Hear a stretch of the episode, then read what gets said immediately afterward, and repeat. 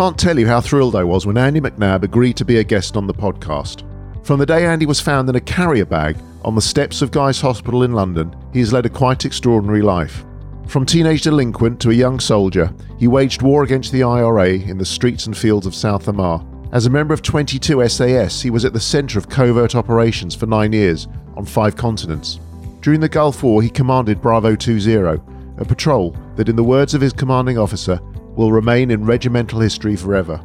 Awarded both the Distinguished Conduct Medal and Military Medal during his military career, McNab was the British Army's most highly decorated serving soldier when he finally left the SAS.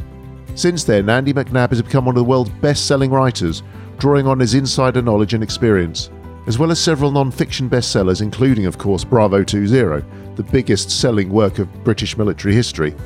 He is the author of the best selling Nick Stone and Tom Buckingham thrillers. He's also written a number of books for children. Besides his writing work, he lectures to security and intelligence agencies in both the USA and the UK and works in the film industry, advising Hollywood on everything from covert procedure to training civilian actors to act like soldiers. He continues to be a spokesperson and fundraiser for both military and literary charities. In this brilliant and wine raging conversation, Andy and I chat through a whole host of topics, not least his good psychopathic personality. I think you'll get a lot from this great conversation, so kit back, relax, and enjoy.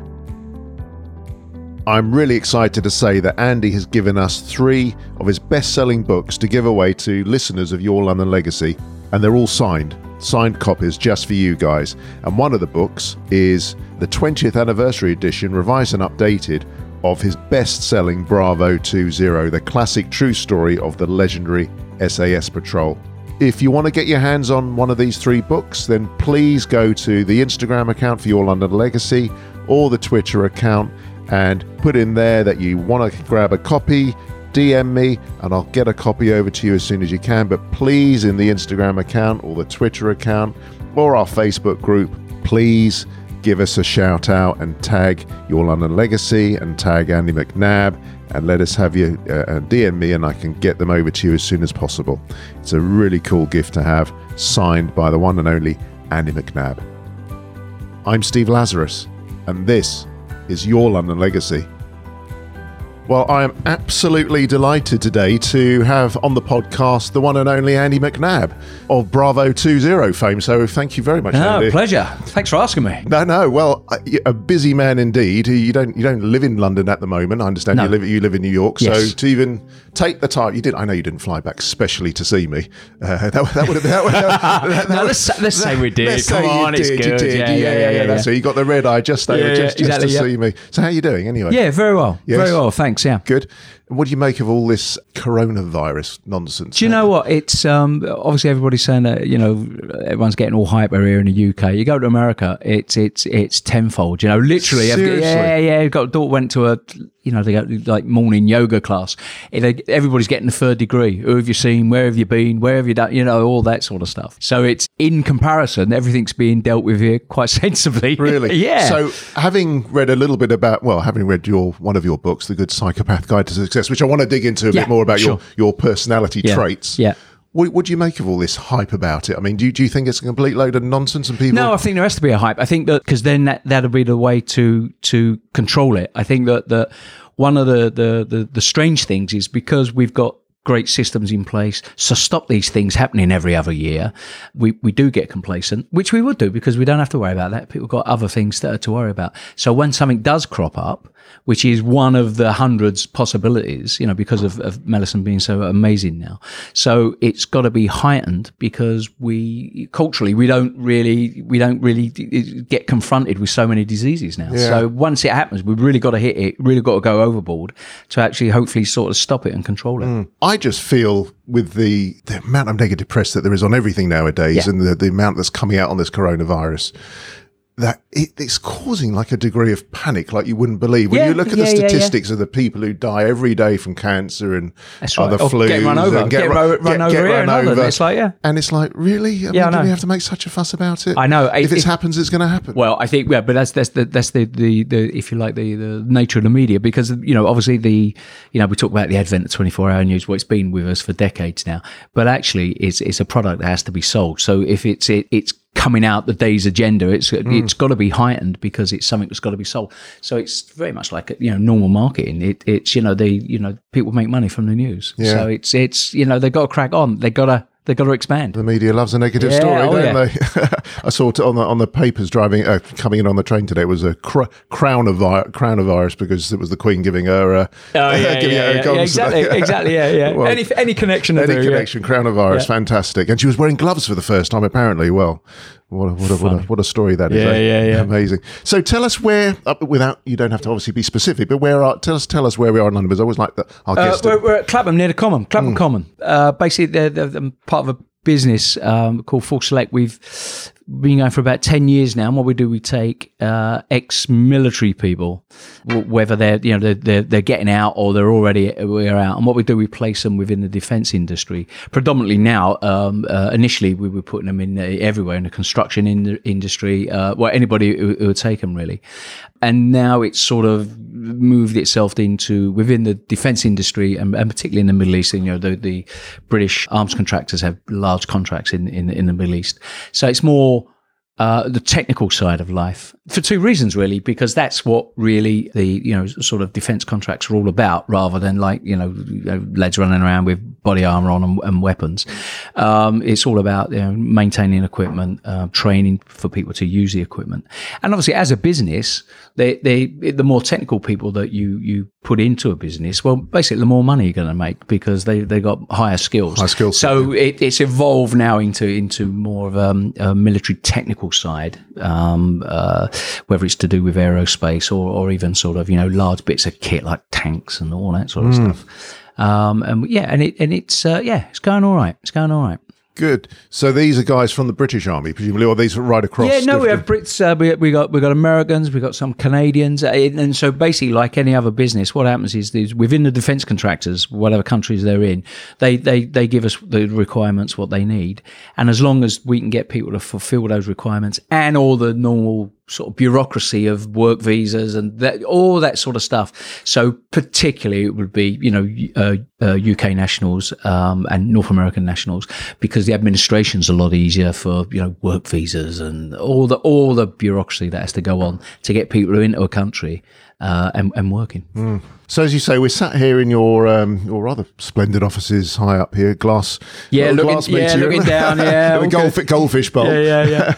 Look, This actually makes a good podcast studio, I have to say. Looking looking down on the square there, very nice. And Clapham is a lovely area. Um, um, the common just Yeah, over the yeah, very much so. Yeah. Not a million miles away from where you were born and, no, and grew no. up. and in fact, when, you, when you said about the, here, you know, it's, uh, I was living in uh, in Peckham and I had mates in Brixton and Brixton you know, up at the bottom, um, you know, well, literally just around the corner But it's when I was when I was a kid, Clapham was a dump, an absolute dump. People were going, right, you're living in Clapham. And it was really sort of that 80s, you know, when all the property boom, you know, Yes. the Thatcher years, all that sort of stuff. And even people who were, who were buying these, you know, these these terraced houses in, in, in Clapham, you're going, really? It's an absolute dump. you Yeah, know, they made a good move then, didn't they? Oh yeah, really good move. Because even the even the common, you know, no one would go near it. You know, Really? because of the violence and and you know, and, and you think, what a dump, and then all of a sudden, bing, it's Gen- up. It's amazing. gentrification. Yeah, it's amazing. It is. It's lovely. Absolutely I, I, I've been here a few times recently because of work, and I had a client Yeah. who had a property overlooking the common. I mean, it was magnificent. Yeah. really Yeah, yeah, wonderful. yeah, yeah. So it's a lovely area. Peckham. I don't know if that's. Peckham, I don't know if that's improved a lot since It you were a yeah, kid. yeah, it has. But it's like everywhere, you know. It's obviously, you know, like all cities, the people spread in, spread out. They have to go out and out and out to afford, you know, uh, uh, better houses. So even now, you know, you have got the developments Peckham Village. you know what I mean? But it's new houses, but oh, Peckham Village. But even a lot of the the the the, the pubs, which people moan about now, oh, well, the old pubs they turn into gastro pubs, and like, you go, yeah, and what's what's Yeah, wrong with that? yeah, very you know, nice. Why not? Yeah, give Have a it, nice you know, meal, take your yeah, kids Why along. can't I enjoy it? You know, it's so even you know, it's all starting to to, to sort of change. But the high street, I must say, because of the the, the, the sort of diversity there, you know, the high street hasn't changed much. You know, because of the same sort of stores there. You know, where you know, um, which is great. Uh, so I, I think it's got a great mix actually, and great. You know, it's you can tell I'm old now. You know, oh, great sort of like um, uh, transport. you know, what I mean, the buses and the, the train station, all that sort of stuff. Which that's why it's attractive to people to go and move there. It's great.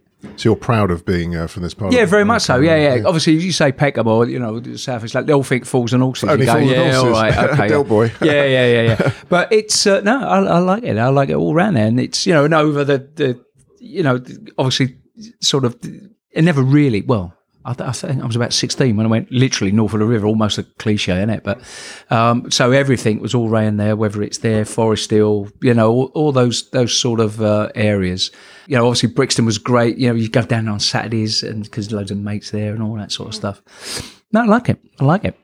So you've, I mean, your very, very early days has become quite a sort of famous story, hasn't it, of being left in a carrier bag, Yeah, I yeah, believe. yeah. Can you Yeah. just sort of recount what, what yeah, happened? I, well, basically, I was, I was left at uh, I was left at Guys at the A and E, and then In a car- uh, in a carrier- carrier bag, in a yeah, Harrods carrier in a Harrods no- carrier no bag. less. So and then so I went into um, in, into uh, into care. I was adopted when I was five, and uh, basically uh, my mum was a, a, a cleaner at, at the, the, the, Your uh, birth the my, sorry, Your- my, your- my adopted. Yeah, I don't know the mum. birth parents. Do you not you not know who they are at No. You- no, no, yeah, no, and you've no. never bothered to or had an interest no, in finding no, out? because my, my older brother was adopted as well. We're not uh, we're not natural brothers, but he was in the same home. So when he went, because it was really weird, it wouldn't happen now. But that, like, because she was a cleaner, go, "Oh, I'll take you home for the weekend." Can you imagine that happening now? You know. So all of a sudden, the brother he'd, he'd went off, he'd go off, and so it, I thought that was the natural sort of progression. So like you're in home, and then well, he went off, and then all of a sudden he's living there, and then I would go at weekends, and you know, and then uh, uh, and then eventually lived there. And I thought, oh, that's that's how it that's how it works. So I didn't really worry about it, quite frankly. I thought it was, uh, you know, I thought it was all right. So what, what's your earliest memory from that Um, uh, well, basically, I, I, I quite enjoyed uh, the, the the the home. I think it was uh, like a big old Victorian four story, you know, loads of kids bunk beds and all that. I thought it was great. So it was a foster home, was it? Or, Uh, yeah, we we come out. So yeah, it was, it was a it was um uh, council estate sort of uh, uh, care home for uh kids. care home? and then from there, then went into the. It would go through a period of fostering with my parents, and then they would adopt. So Right. it, it's in that sort of process.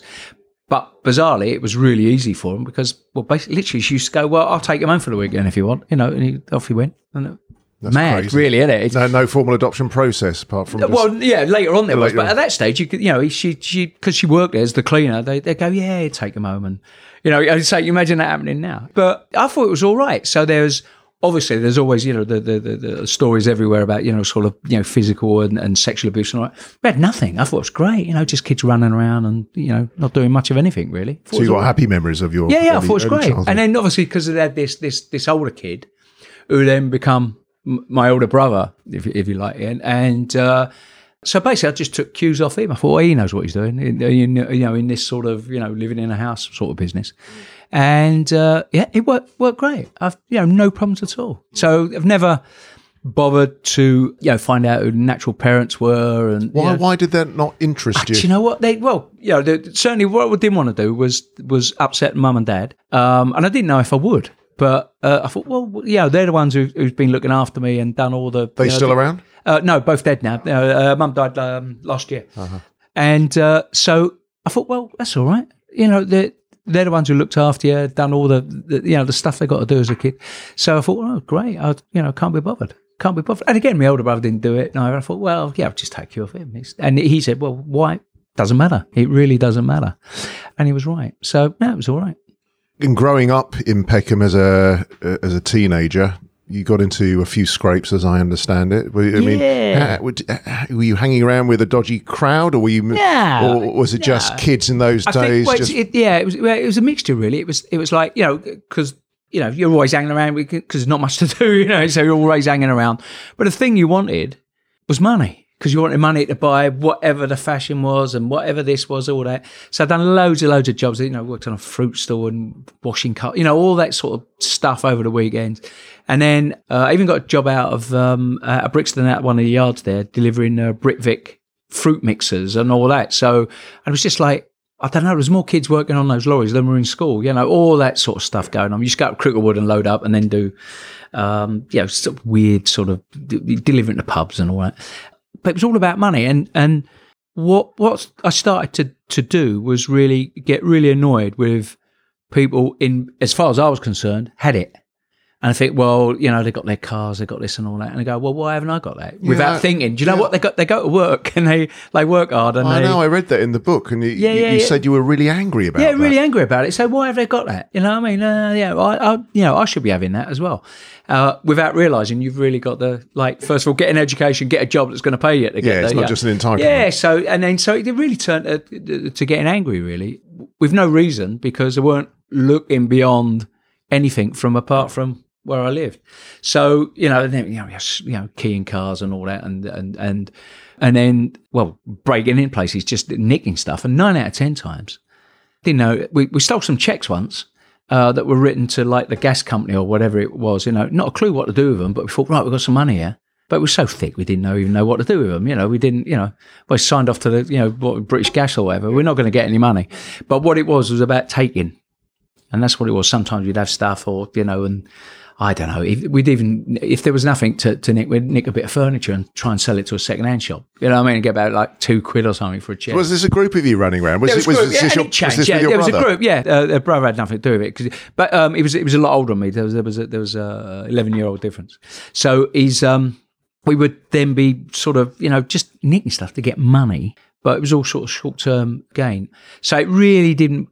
It really wasn't like um had any aim to it really, apart from getting sort of payback on people I didn't know, thinking that they had more than me, so they shouldn't have it. I should have it, and be and be angry about it. Uh, and yeah, and so literally just like escalated from there. When you look back on that, can you believe you that that, that was you? No, no, you, not wouldn't, at all, you no. wouldn't do that sort of stuff, obviously. today, No, not at all. I think it, it's that that whole thing of of not understanding that. Well, the reason they got all the gear is because they're you know they're they're not sort of privileged. They're not this. They just got well. They do you know they you know you've got a couple there you know working on arse off. Does that help you understand the mindset of today's youth, for example? Yeah, I do. Yeah, it's, it's quite interesting because the, the, some of the stuff I do now is uh, go into the prisons and um, uh, youth offender institutions, you know, sort of juvenile detention and all that, and it, it's more or less the same sort of thing. There is this this this this anger.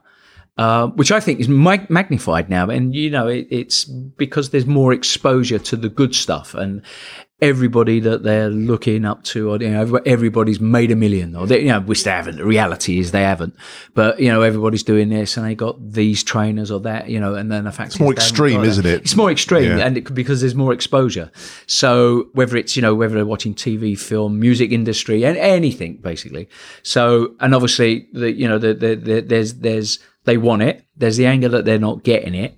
Everyone wants to be a footballer or a rapper because that's where they're going to make the money Footballer or a, or a rapper because they think uh, right. that's where you're going to Yeah. make the money. You're going, lads, but like for every million that are trying that, maybe two is going to get it. You know, Yeah. so the reality is, so yeah, and, and it's the sort of same. There's there's a, there's the same emotion there, but I, I think it's, it's more magnified now because there's more exposure to all those those if if you like those extremes that you know you can have it if you want it sort of thing. You Mm. go, well, no, you can't. You know, you've got to get an education and you've got to find a Mm. way of, of, of, of making it. Yeah, this ties in nicely with the issue of uh, literacy or illiteracy Yeah, yeah, yeah. because I understand when you you did you went to Borstal, I think, for Yeah. a while, didn't you? And then Yeah, you, yeah, then, yeah, then yeah. you- It's part of that short, sharp shock. Yeah, and then I think you went to join the army. army, yeah, yeah. And it, was it there that you found out you had a reading age of Of- of um, nine, yeah, yeah, uh, which is now key when you were sixteen two. or seventeen. 16. Yeah, So yeah, so it's uh, and, and basically, you know, it's, it's my fault because I really just couldn't be bothered with, with school because it was like almost like a waiting room. You know, oh, get out of here. so in a minute. were you- did you play truant a lot at school? Yeah, yeah, yeah, yeah. And I, and I think that the, the you know, and, and certainly during during that period of time, you know, that the, certainly with, with, within education, you know, like, loads of supply teachers, all that sort of stuff going on. So you could just slip through the cracks. It, was easy. It was mm. basically easy because I thought, well, I didn't need that because as far as I was concerned, was that as I was getting older, then there was there was sort of just a few jobs that I could get, which would be all right. So we're on the council, great. So I'll get on the council list in my navy. I'll get on the council list. I'll get a flat. Brilliant. That's not that's not a drama. I'll get a flat. I work for London Transport as a bus driver, a tube driver. Brilliant. Because the, the by then the docks were down in decline, so the jobs for life, and we had some mates whose dads were like doctors, and all that. was all on on the way down anyway. So no longer in the docker, uh, no longer looking at, at the docks. Uh, there's no way I could get a, a job on the print. Um, obviously, the, because the unions, the chapters, and you need to have an uncle there or a cousin there and all sure. that. And there was a couple of lads. Close who- shop. Yeah, really Yeah. close shop. So there's no way I could get on the print. So it was London Transport, or it was this thing called a panel beater that apparently you earned loads of money. Nobody knew what it was, but it was like, yeah, well, if you're Repairing all the cars you yeah, keyed. yeah, yeah, exactly, exactly. I'm making making business for own them. yeah. Yeah. and it was that. That was it. And it was like, well, I'll become panel beater, but nobody really knew what that was. But then, and that was it. So I think, right, uh, that'd be all right. I'll do that. And of course, you know, we're on the council. That'd be great. I'll get a flat, and you know, Mark Three Cortina, cracked it. Um, so that was out as as as far as it sort of went. So I didn't really bother with education. And it wasn't until I got into the army. The reason why I landed up in the infantry, as opposed to I watched a film about like becoming a helicopter pilot. We all did. We thought great, you know, and then clearly there's no way we're going to get near a helicopter, let alone like fly one. Um, landed up in the infantry because the the guy, uh, the the educator, the, the army education corps at the time, it's it's got a different name now. But actually, you know, he, he came in. He changed all our lives. Literally changed our lives because he came in. What's the profanity here? Can it, you, know, it's- You, you yeah, yeah, it's- It's, it's got explicit ratings, so you can Oh, say great, what you yeah. want. So basically, we, we, we, you know, for the first three months at this what's called Infantry Junior Leaders Battalion, it was all the stuff you thought, you know, it's like assault courses and hmm. marching, all that sort of stuff going on. And then on, on about the third month, we got marched off to the Army Education Centre.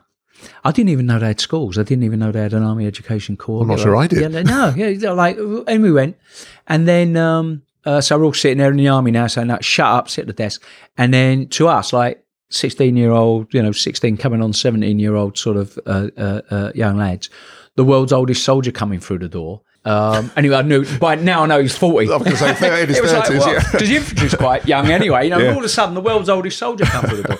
So this lad had done his 22 years in, in the in the uh, in the infantry and become a regimental sergeant major. It's quite a big deal in the infantry. Got a commission as a captain, but chose to join the go back to the Army Education Corps and to go back to the junior leaders battalions and uh, teach junior leaders because he was one years and years ago. And what he done is he changed their lives. He came in and basically said, he said, we was right on the edge of the camp and there was like, you know, the fence and the barbed wire, all that sort of stuff. And there was a place, there's a town called Cheriton, which was over the way over the playing field. So you just see the roofs and he went, that lot over there think you lot in here are thick as shit, you know, because you're, you're, you're, you're in the infantry. And he said, you're not, you're not thick, you're just uneducated. You know, the only reason you lot like can't read and write is because you you know you don't so th- it's going to change this is what you're going to do and um, it was then he explained well because everybody had the numeracy and literacy between a 9 and 11 year old and that's why- everybody, everybody, in Everybody there. No, actually, that's an exaggeration. But there was the the, the if you like the the majority, and that's why you're in the you know that's why you're in the infantry. Uh, yeah, there was some there was some you know smart lads there, but basically the the as you go through like a selection process in the military, sort of obviously there's no way you're going to be a mechanic and no way you're going to be a helicopter Hmm. pilot, and you're going down. So the last opening is the the the infantry, and in fact the infantry then would take uh, soldiers with a reading age of uh, six of a six year old. It's gone up now. It's gone up now, and it's key stage two. But still now, you know, you're looking at the the the I would say not the vast majority, but a majority of soldiers now entering the infantry are still key stage two. Not thick. They're just they're not educated. Well, they've, all yeah, they've either been deprived of education, Exactly. they're you exactly. know not And- fitted in yeah, mainstream. And exactly. And, edu- it- it's, and again, it's not a, a, a vast majority, but there is a majority who, who you know, almost cliches coming from broken homes, predominantly in inner cities, uh, low education. And uh, the, the so from a military point of view, it's not so much well what we've got is a low stand. It's go right. Well, no, that, that's where they are. This is where we're going to get them. So military education, all free services.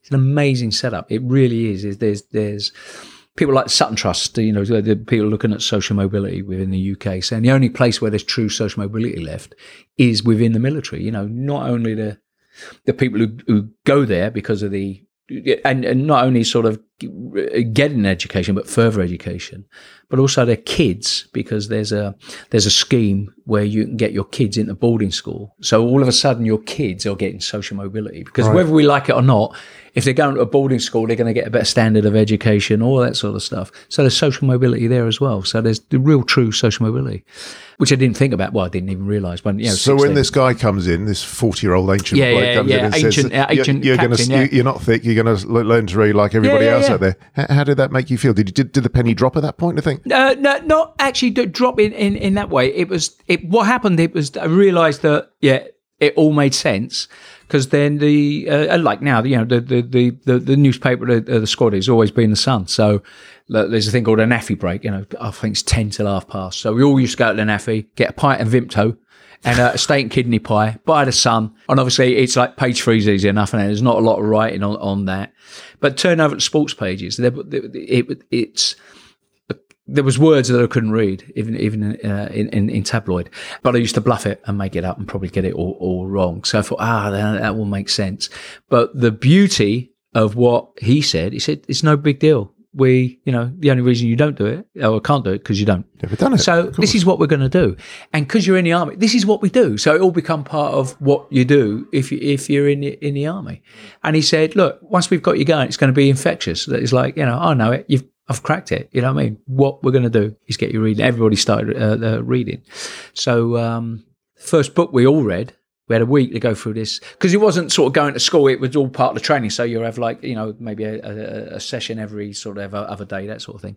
But we was given um, uh, Janet and John, book 10, which was like for a 10 year old. Yeah, yeah, school. no, I remember them. And uh, so Janet, oh, I don't know, there's pictures on one page mm, and a couple of paragraph. words, yeah. Uh, you know, Janet and John climbing trees or whatever they're mm. doing and then on the back there's the vocabulary and and uh, so at the end of the of the week, what we would do, we'd go and see him at, at different times, and individually read Janet and John to him, uh, re- uh, read out the vocabulary at the back, what the word meant, and spell it. And uh, and for me, he went right, close the book. Didn't close the book, and he said, right, remember the feeling you're going to get tonight. you know what? I've just read a book, and it didn't kill me. And I went, yes, sir. I just wanted to get away, but he was right, of course. And that really then started the whole process of of uh, you know sort of reading, which then moved into you know uh, you know grammar, all the you know literally from basic sentence structure onwards would be learning, which still happens now at Catterick, where infantry soldiers are trained now, um, as part of their basic training. Um, and and if they don't get to a certain academic level during their, their, their 28 weeks basic training, what happens is that they send them to Darlington College which is the local town uh, up, up, in the northwest. So these lads then go to Darlington College and they're there for a couple of weeks. And again, sentence structure and all that. And they're it's all right. You know, you, you're not thick. You just don't know it. And we're going to show you it. And then, and then you can go to your battalion. And it's great. And it works it's it's an incredible, fantastic. I mean, the, the thought of young, you know, hard as nailed boys in, yeah. you know, in the infantry reading Janet and John yeah, books, it's, yeah, just remarkable. because it, within that atmosphere, you go, it's all right. You know what we're doing, improving you. You know, because you're one of us now. Yeah, and that's that whole process. So they're like, wrapping their family arm do. around you as well, making you feel part of something. There's almost a, a, like a pastoral care to it. You know, and they go, it's all right. Don't worry about it. That was then. This is now. So you have got a huge amount to be thankful and grateful for to this. Uh, no, very this, much this so. Chap. Very much so. Do, do, you know who he was? Do you know? Uh, no, no, no, no, I'm always asked that. I think yeah. like 16 or going, oh, right, you know, what he was, captain, like whatever. You know. Yeah. But it, it, it, and that's why I go into I go into military units, both training establishments and and you know infantry battalions, because there's that continuous. Even when you're in your unit, uh, and even when you get out of the military, there's funds available for further education, that sort of stuff and just say, so what I do, I do all the special air service war stories, you know, all the lads love all that. Talk about working, Hollywood, all that sort of stuff. And going, lads, none of that would have happened unless I would have taken advantage would, that's, of that's what I meant by saying you got a lot yeah, to be grateful to yeah, for, yeah, the, no, for this absolutely. guy. Or the army works. in general, I suppose. Yeah, yeah. Yeah, yeah system works. It's great. Yeah. So you learned a love of reading. Did you start to read, you know, for, for pleasure uh, yeah, soon, yeah, straight yeah, away? Were you in too fact, busy yeah, in the was right. No, no, it was all. It, it, it, it, was absolutely right. It becomes infectious. You know, once you get in, it, it, it, it's you know you're addicted. So certainly the books everybody was reading at that time. There was a, uh, I think it was a Danish writer called Sven Hassel, and Sven Hassel wrote all these these uh, these these stories about the Waffen SS on the Eastern Front, and apparently, the backstory was, you know, he was one of the Danes who joined the Waffen SS and fought on the Russian front, all that sort of stuff. And his books are still banned from the Danish public library because he like because he fought for the Germans or something. But he wrote these books anyway. So, it, so basically, it was about infantry soldiers on the Russian front, and it, it, within sort of the, the battalion that become the the thing. Everybody wanted to read Sven Hassel, and I think I can't remember, it's 12, 13, 14 books or whatever. So everybody, you know, the credibility of, of going through all the Sven Hassel books, which had done it took a couple of years, but yeah, yeah, sort of, and that that got me into it really. Mm. And then obviously you spent several years in the army, both the um, yeah, 18, the, the yeah. infantry yeah. and later, you know, more. You left as the SAS, a leader of um, is it a regiment? Okay.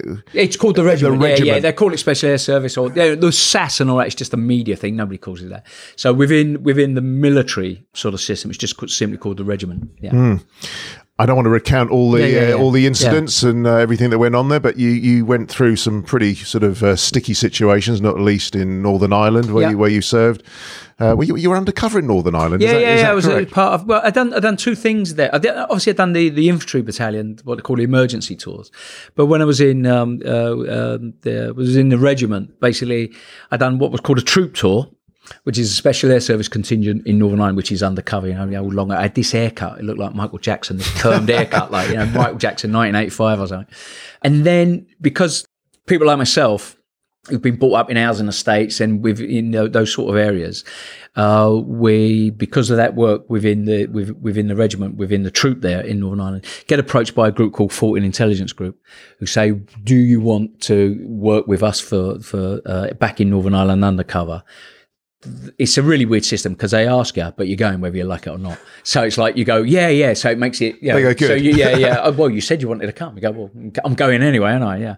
But so basically, so the the, the undercover work there with myself and another guy out of the same uh, squadron, we uh, went to uh, to Derry for two years, and the idea is is is if you are then picking people like myself who brought up uh, in housing estates and you know the same sort of architecture, the same Spar shops, all that sort of stuff. So basically, unconsciously, you you you have confidence going into this place because for they're not uh, yeah because what happens is that that people are very wary in those environments anyway, particularly young mothers with children. You know, there's this instinctive protection.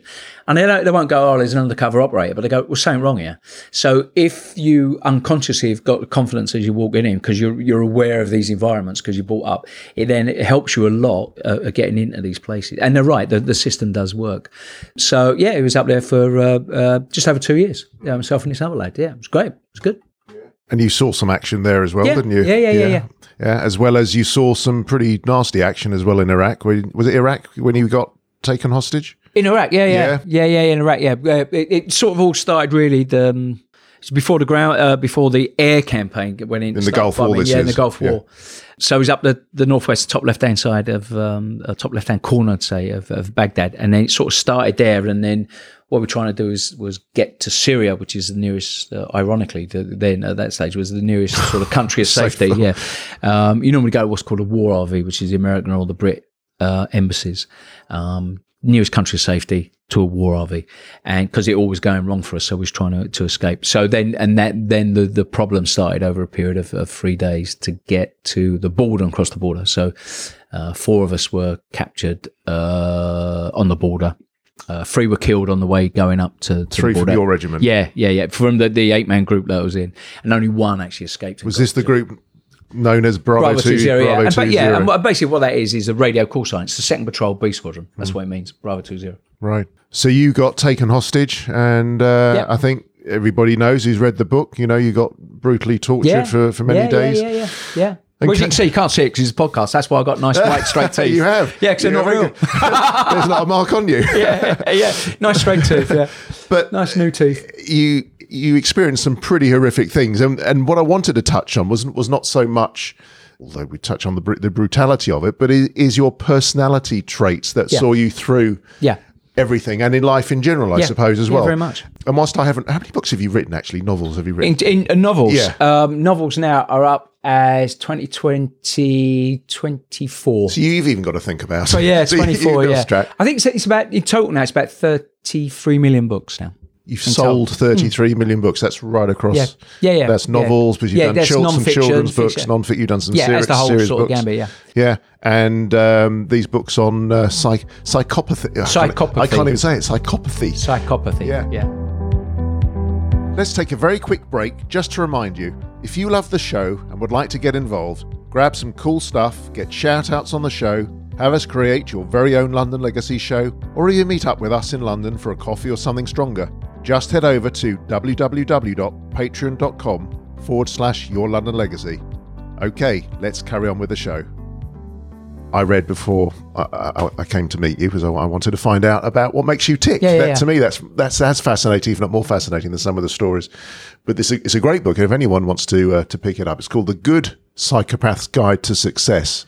Uh, there's another one which he followed up with called Sorted, Sorted, yeah. which is, I think, more specific examples of it how to is, yeah. how to It is, implement yeah. these these tactics in your everyday life. So, what fascinates me about this is that is the personality traits that you and others, if I can put it, like you, exhibit in your day to day Yeah. life. And and when you look back on your life and some of the things you've experienced, like you know being tortured and like being undercover in Northern Ireland, how how these things, how these traits, personality traits, enabled you to come through and go on to be successful and live the life you do. And it just touch on some of the characteristics of what we call a good psychopath. good psychopath, yeah. It's well, basically, I'm I'm, I'm, I'm categorized um, for a, series of, of, of um, uh, experiments. This this guy, uh, Dr. Kevin Dutton, yeah, so this book is co-written by you and Dr. Kevin, Kevin Dutton, Dutton, who, Yeah. who runs the Department of Experimental. Seems a really good guy, by the way. Yeah, he's a good Yeah, lad. Yeah. In uh, Oxford, so they, they run this. There's there's years and years of research going on about where, in theory, where people who register high on the uh, the, the psycho range, whatever you want to call it, you know, because we're all sort of stuck with Hannibal Lecter and all those guys, and and basically where where, where they fit in society, and I'm, I'm sort of classified as a as a uh, uh, as a good functioning uh, psychopath. So I register uh, high on the on the spectrum. I don't know if I ought to be worried. sitting I don't here. know, no, yeah, I've got didn't here, like, yeah, the- axe is in. We're not locked, are But we? it's, uh, it, yeah, but it, it's basically you're looking at the, the spectrum going up to the, the, the sort of the number forty, and so really where I I, I, I- fit on that. So I register at thirty six, um, and if you're looking, again it changes, but if you're looking at um, people go, oh, they're criminally insane, you know, places like Broadmoor or institutions in the United States because they use more or less the same sort of system to identify. That'd be around about the thirty four mark. So um, uh, register, uh, actually uh, Ted Bundy, the, the, the serial killer, uh, is at, at 36 as well. So we're at the same level, but the way that he he functions is t- is totally different. So what happens is is that if you think of so like a music mixing desk, Yeah, I've got it here. Oh, you've Yeah, got yeah, it I've got it here So in front of with me. With all the emotional traits. So you've got things like fear, empathy, determination, all these these these different things, Ruthlessness, ruthlessness, impulsivity. all these things. Yeah. If you if you're if you're you know I don't know if you're the I don't know if you're the Hannibal Lecters or the Ted Bundys in in in life. Basically, everything is is set at a maximum or minimum. So empathy, boom, down to zero. Um, fearlessness, zoom up to ten. Or it's either totally minimum or totally maximum. And basically, their foot's always on the pedal of the. ca- They they they know they're going to crash eventually, but they don't care. It's all right because they can't control what's going on in their their heads.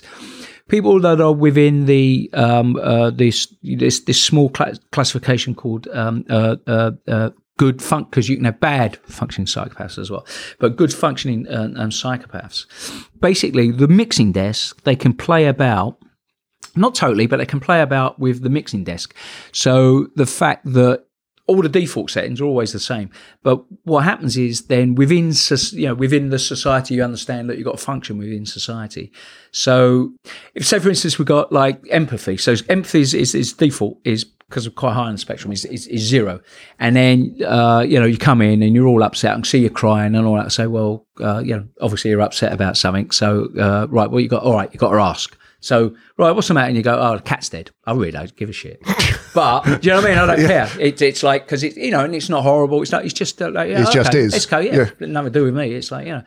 However, I know you care. So then what I do, and what the, the, the, the functioning psychopaths, what it can do is, is develop what's called cold empathy. And when you're all rigged up, you know, the machines, you can see the neurons working.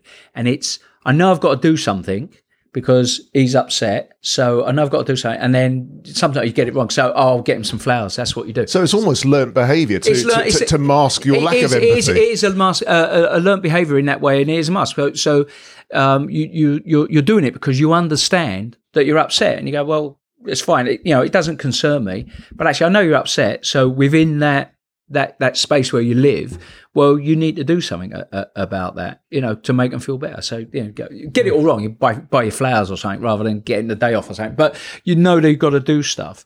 So it works quite well, and it was an only oh, whenever it was maybe uh, maybe about eight years ago when when these uh, I was asked to carry out uh, conduct these these experiments down uh, at Cambridge, and. Um, when all you know the different results coming in because when we done the first lot rounds of tests it was a couple of days you know you do like um, uh, the, the verbal type you know Yeah. when, when was the first time you saw your mum and you know all that sort of stuff going through all that Yes, sort of uh, to get a uh, yeah, benchmark. yeah, yeah benchmark sort of therapy then you do the clinical trials for all the you know with all the, the attachments on so those results uh, became in academia became quite famous because the, of, of where they registered, um, and then I had to do them again because there had to be another compliance team come in because they weren't too sure. Just to make Seriously, sure 'cause they went, the really?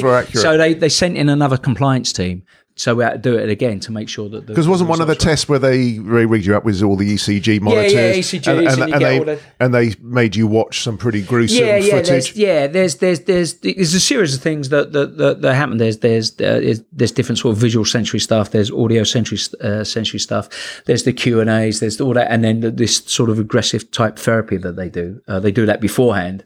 Um, before you go on to the clinical trials, and there's some there's some muscles just behind the, the eye that you have no control of. No, so there's a natural reflex. You can counter them, but once they're done, they're done. So you get all these these areas up, and this is what for them was we need to do it again because we need another compliance team because the muscles didn't react um, to the audio and the which is a, a- gold standard sort of uh, test uh, within uh, with worldwide. It was, it was developed by a Canadian guy, and um, so the muscles didn't react. And I went right. Well, there's something wrong here. He's he's wrong, or the machine's wrong. So uh, that's why we had. So this is your physical react, reflex It's the- reaction yeah, to what yeah, you were it's seeing. physical then, and basically the, the, the skull caps, 64 sort of uh, electrodes that are put onto different areas of the brain so you can see where the neurons are going. And then you get ECGs and uh, you get these. Uh, So a regular non non psychopath would have would have responded in a different, different way, reactions, and then yeah. the the, yeah, the graph yeah. Would have even, gone. and even if you're trying to control it, there's there's there's there's there's a muscle set uh, uh, on on each eye that n- can't be controlled. Can't be controlled. Does that mean you're immune to things like violence, for example? Yeah. I mean, yeah. I mean, Yeah. having seen it, obviously witnessed it firsthand and participated in Yeah. it. W- were you were you cold? Were you lacking in empathy? Um, yeah, Well, yeah, I, I think it, it, it's not in a way that because obviously we're conditioned by what we see on the TV and uh, you know all that sort of you know Dexter type characters and all that. But it's actually it, and, and still is just look at it as a job. So as far as I'm concerned, in the military, so I've done 18 years, eight in the infantry, 10 in the special air service, and then as far as I was concerned, what was going on? They were uh, paying me, educating me, all the the good stuff going on. So that was their part of the deal. My part of the deal is to, you know, do what whatever I was I was sent to do. So excuse me, one of the downsides was I go, oh, we want some lad to go and do this. You know, again, they're not called missions in a specialist; they're called jobs. You know, right? There's this job. Anybody do that? I go, yeah, I'll do that. So you go off and you know, hence all the you know, all the medals and all that sort of stuff. It, it, it's because basically I go, yeah, I'll go and do that. So that's fearlessness as well, which is one Yeah, of the yeah, things. yeah, because it's not as in fearlessness if if you you look at something in a way that they're overcoming fear and they're getting in a job. It's that you just don't feel it. it's like you know, and if I don't want to do it, I won't do it. But yeah, I'll do that. And is that all these traits of fearlessness and empathy and charm and mental toughness? Have these been traits that you've carried through post you know, into your sort of uh, Yeah, yeah, yeah, yeah. Because civilian life that's what well? they are. Because it, all stems from a, a, a sort of a, a small part of the brain called the amygdala. Amygdala. So the amygdala gives you, you know, empathy, fear, it's, uh, you know, fight and flight, all those sort of things. M- mine doesn't work, which is one of you know the classic sort of um, you know diagnosis of, of people who uh, register high on the spectrum. It's rather than like sociopath and all this. This is a clinical sort of thing, and the reason just the neurons work differently in the brain, so it bypasses a lot of the the, the stuff that would well, actually, which makes us quite successful as, as a species, you know, the fight and flight. Certainly, if we go back Neanderthal times, or well, actually, no, a bit, bit later than that, where that decision to run, you know, as a saber-toothed tiger, run, um, and got all that. So basically, instead of running, you sort of look, you go, what is it, you know? So, uh, and then what you think is two things, you know, it, it's, you know, can you shag it or can you eat it? And that's it. That's it. That's basically it. So it works in a different way Yes. it works in a different way. So you know, taking it down to the, the sort of base level in, in looking at something like that, and obviously within you know society, you know, obviously there's a you know there's a lot more to, to consider. Um, but it's just just looking at the world and go right. Well, that's that's how it all works. So how do I sort how do I sort myself out in it? But he made some useful uh, comparisons to other people in, in, in everyday, well, I say everyday life, like neurosurgeons, for example. Yes, totally. Who, totally. who have to completely disassociate Yes, themselves from, the, from what totally. they're doing. And they, but, you know, if you're looking at the, the, the groups where where you know uh, uh, functioning good psychopaths exist in the military, um, in medicine, particularly neurosurgery, where literally if they get it wrong less than a millimeter, you know, that's it. The person is, you know, I don't know, a vegetable takes the extremes of vegetable, and I go, okay, well that's what you got to do. Tomorrow I've got to do it again, so I'm not worried about this guy if he's done. You know. So had I known about this when I went in for my back There surgery, Yeah. and, and the bloke was operating within millimeters of my spinal cord. I might, I don't know. yeah, get a functioning psychopath. I think you know, and I, sh- I should have tested him before I went into Exactly. surgery. Exactly. Yeah. Do, get, him- get him scaled up. Please, I want a But I think psychopath. that's all that you know in, in the in the medical uh, sorry medical profession in the legal profession as well. So if you get getting um you know you're you're getting a uh, uh, I don't know you're getting a barrister who's literally ripping apart a young woman who's been raped, uh, making her the you know making it her fault, and then literally go back and have daughters the same age and have dinner and chat away and all that, and then go back the next day and, and rip her apart again, knowing that he's ripping her apart, knowing that she's a victim, and all that, but that's not his job. So you know that that whole point of uh, just getting on with the job, as opposed to the the, the people around it worrying about that. Um, finance. There's a lot of people in, in, in working in, in finance. He said stockbrokers and stockbrokers, all that, and then so you know, there's there's um, uh, you know a lot of arguments where it was functioning psychopaths that got us into the uh, 208 crash. But ironically, we wanted those people to get us back out. You know, so the same, that's why they're still there because they were needed to get people out. And myself and um, uh, uh, uh, Dutton, we uh, done some work with um, the what they call themselves the Friends of Wall Street. So what it was, they have yeah, yeah, they wanted they wanted to be seen as all cuddly again. Yeah. You know, so he's trying to work out it's uh, how, how they can sort of make themselves a bit more cuddly now that they've you know they've got you know, they got out of the crash. But um, there's many sort of you know areas where they, these people are, uh, are are functioning. I'm not saying that everybody is, you know, because it's within the spectrum is less than one percent of the general population. Within that, there's different sort of subsects. So we're sort of way down, you know, we're you know sort of point sort of you know hmm. You know zero one percent of the, of the population who are actually functioning who do all right, and then obviously the, going all the way up into whether the people in in Broadmoor got you know serial killers and you know all So these the, people. they're the bad psychopaths. So Yeah, they're the ones ones- who yeah. can't control. They can't their, control their, the it, dial, and yeah, but the beauty of it, they don't care. you just yeah, that's the, that's the wonder. So it's I, I went with with Dutton oh years ago um, uh, to Broadmoor where he was he was conducting interviews. So I went as his bag carrier, so because I just wanted to go down there, and uh, it went in and.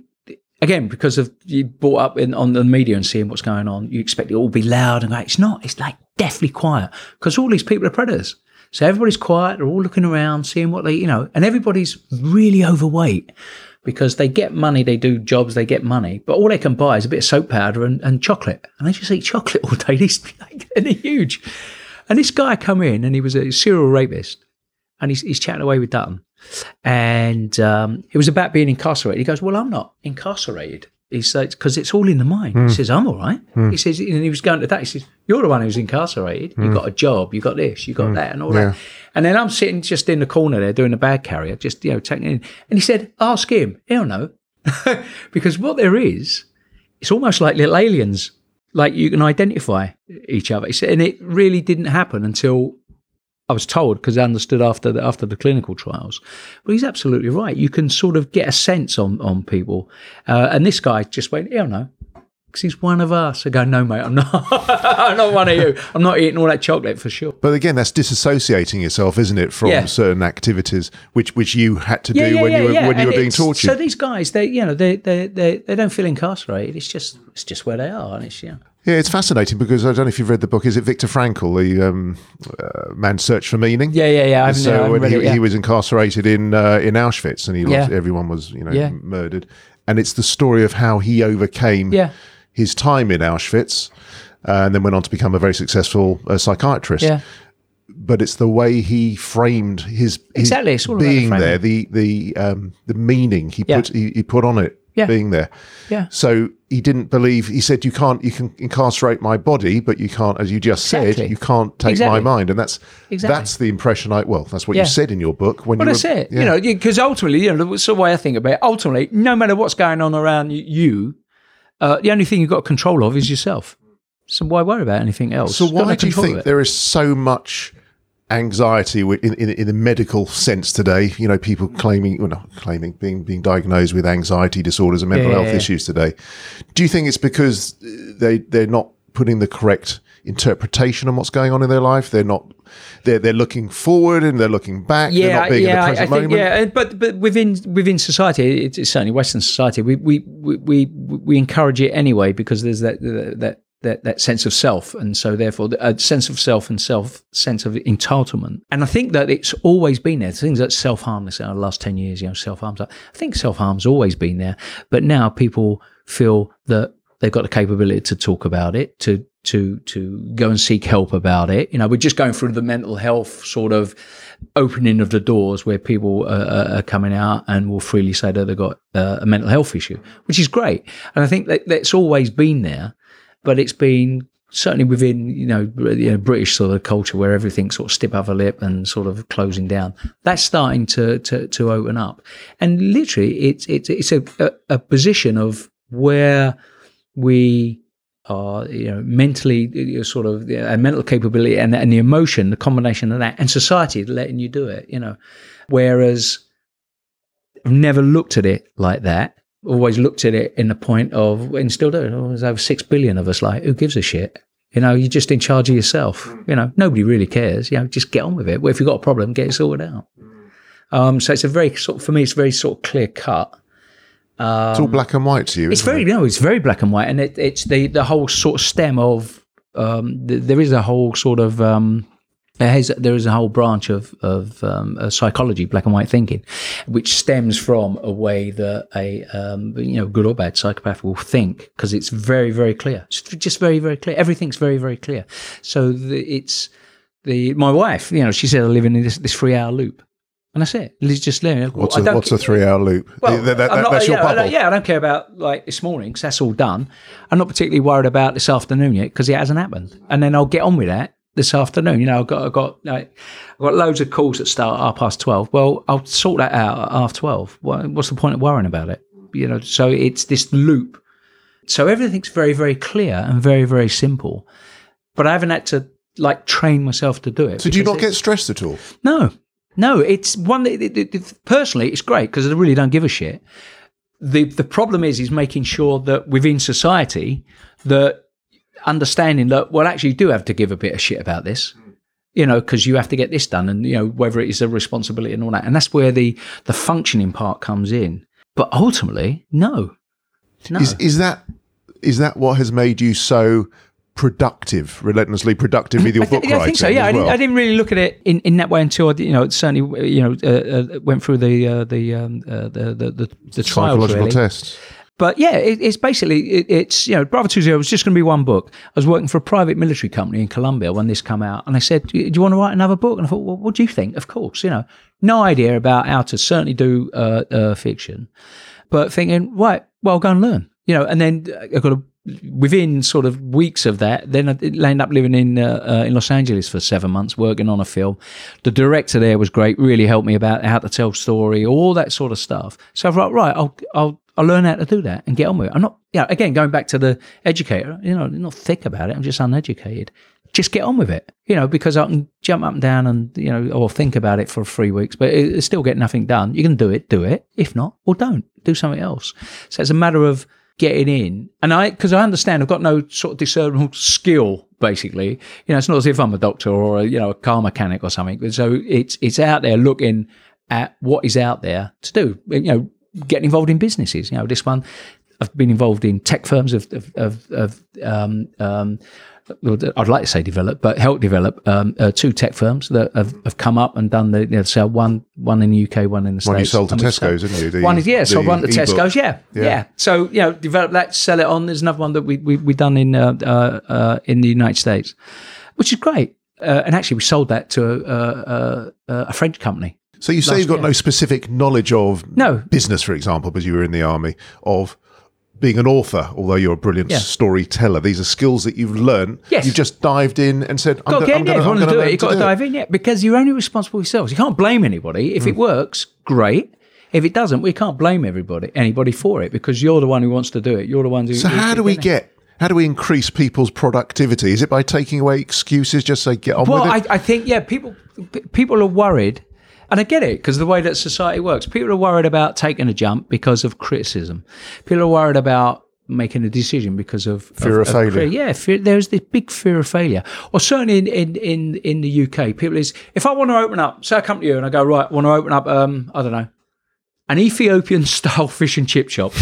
You know, what I mean, and, and they go, "Oh, you really want to do that?" You know, oh, yeah, yeah, oh, well, a failure. You know, and people will like the fact that it that it fell. Oh, I told him so. You know, you go to other cultures, particularly in in in, the states, they go, "Great, when do you open up?" So I come and buy some because that's what it's all about, isn't it? But more importantly, when it's a success, can I get into the franchise? So there's different ways of looking at things, of doing it. But so people are very sort of uh, wary of making the jump because they don't want to be seen as a failure.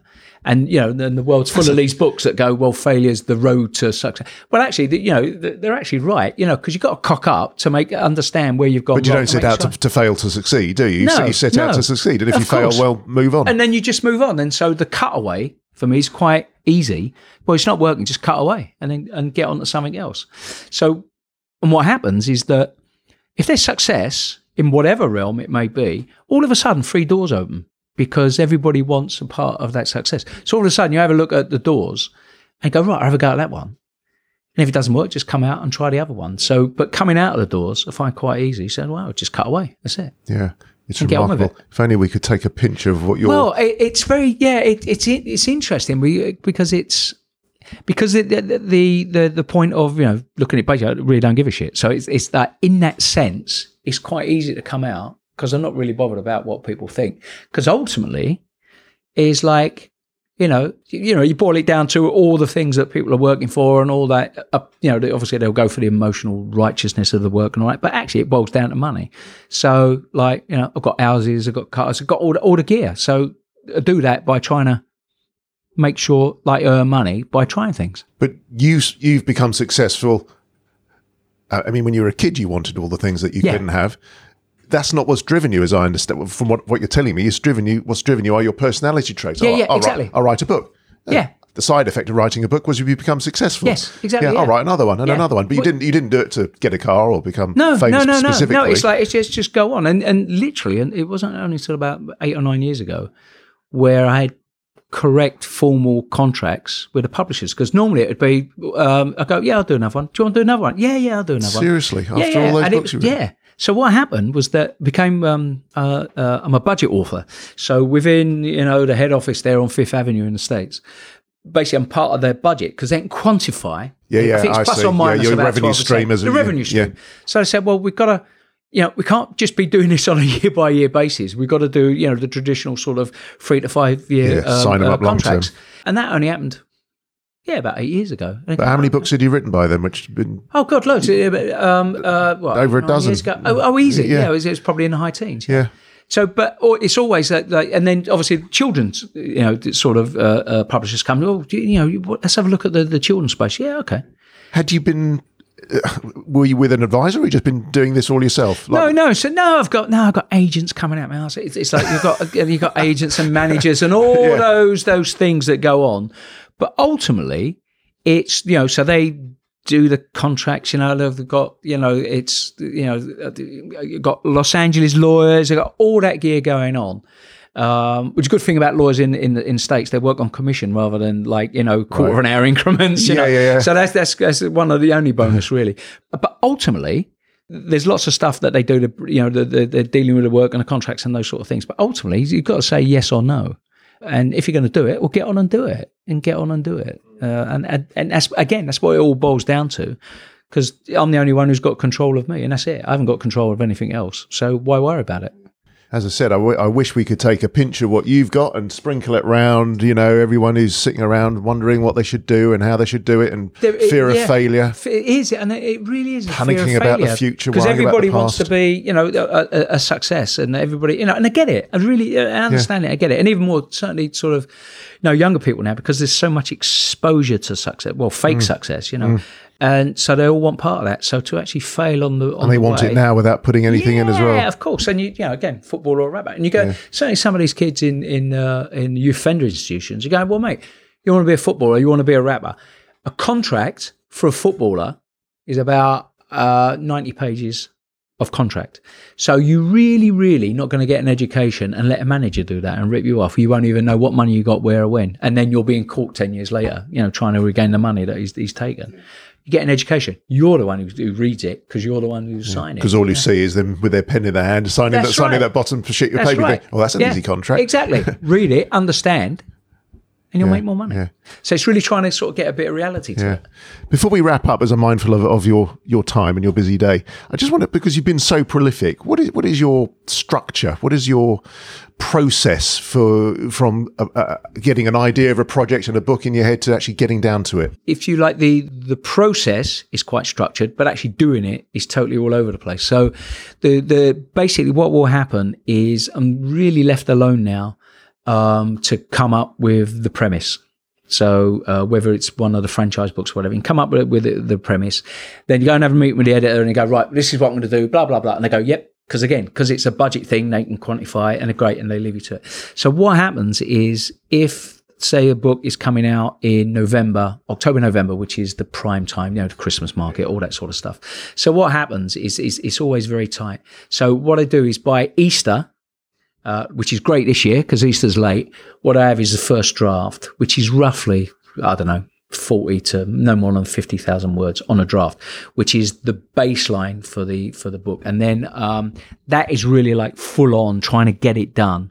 But, uh, I do it all on laptop. So I love traveling.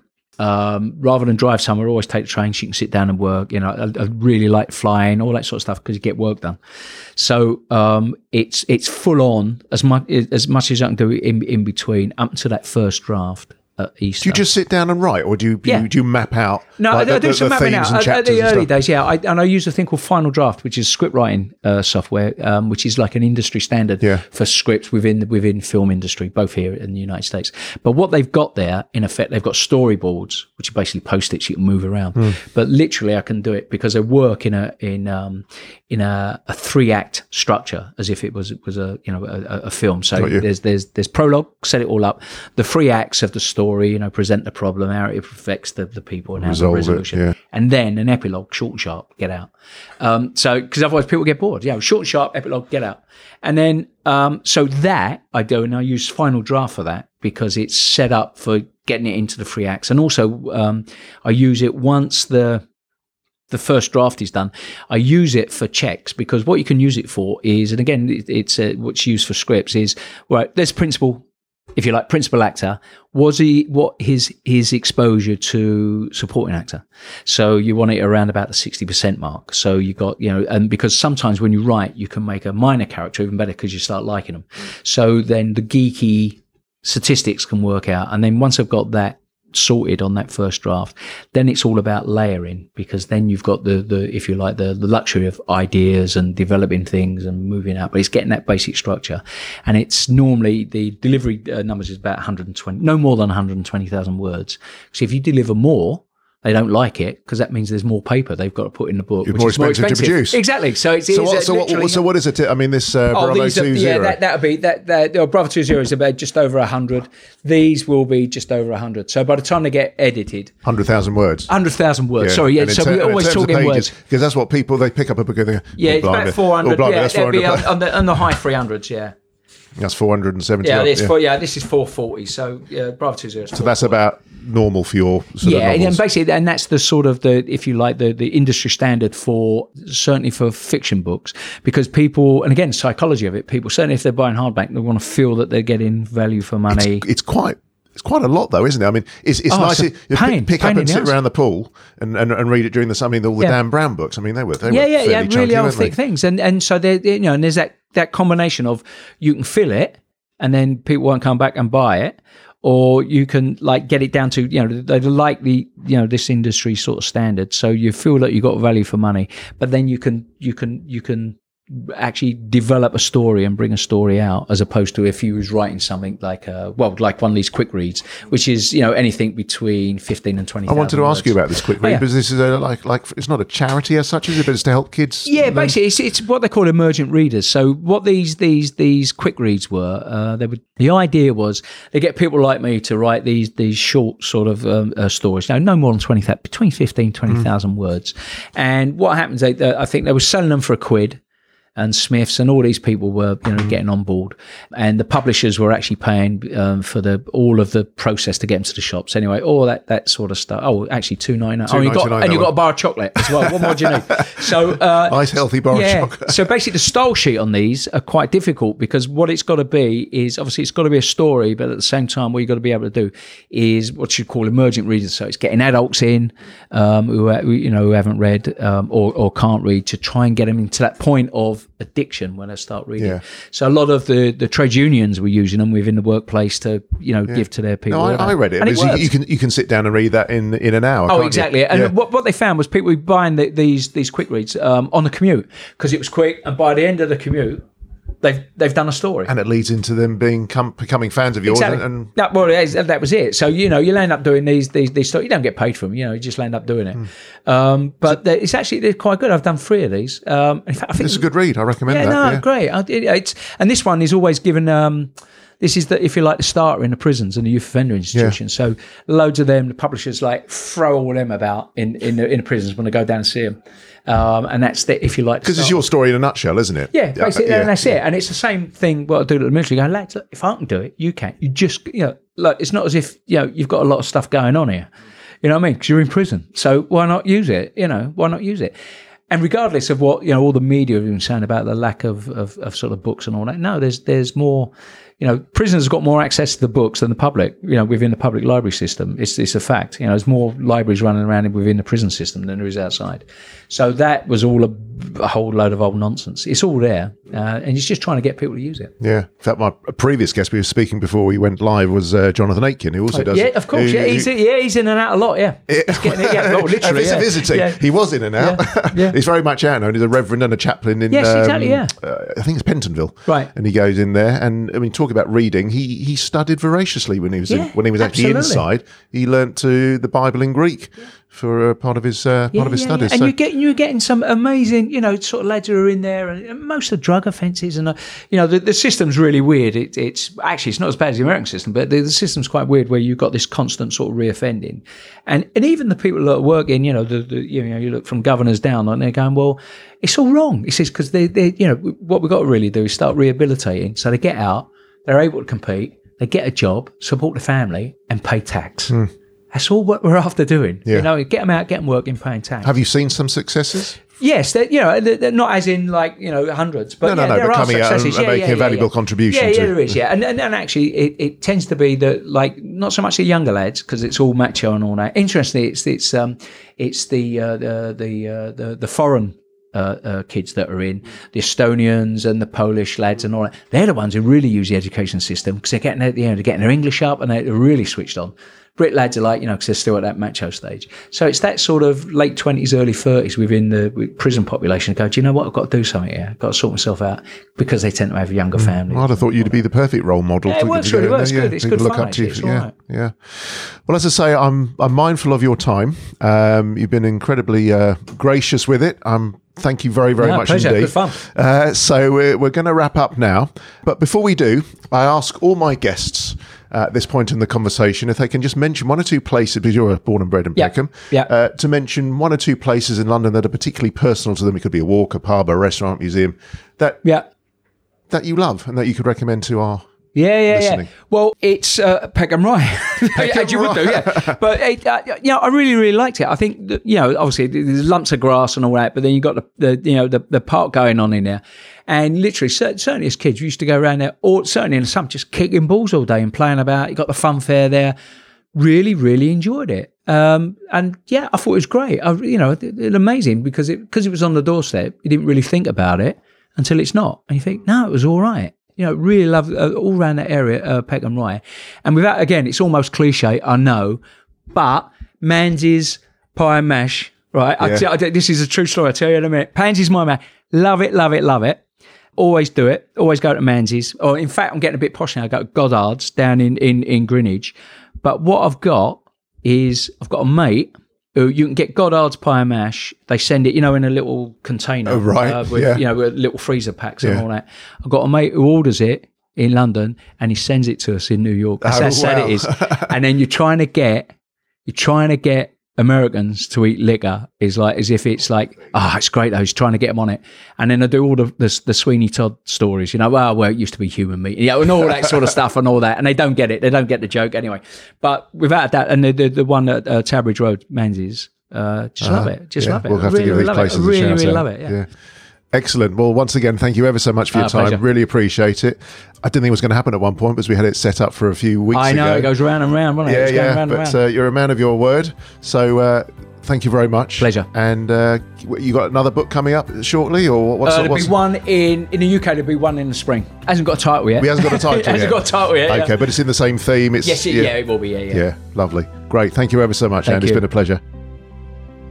I absolutely love creating Your London Legacy for you, and the feedback and testimonials are awesome. But as it grows, so it consumes more and more resources. So I've joined forces with Patreon, a really cool place where you can show your love and support from just as little as $2 a month as a Silver Londoner, right up to $300 per month where you get the crown jewels. Each level of subscription opens up a host of exclusive extra goodies, events, bonus shows, and sponsorship opportunities only available via, via Patreon. I do hope you will continue to support what we're doing here, and I'm so grateful for whatever you feel able to give. So please head over to www.patreon.com forward slash your London legacy. That's www.patreon.com forward slash your London legacy.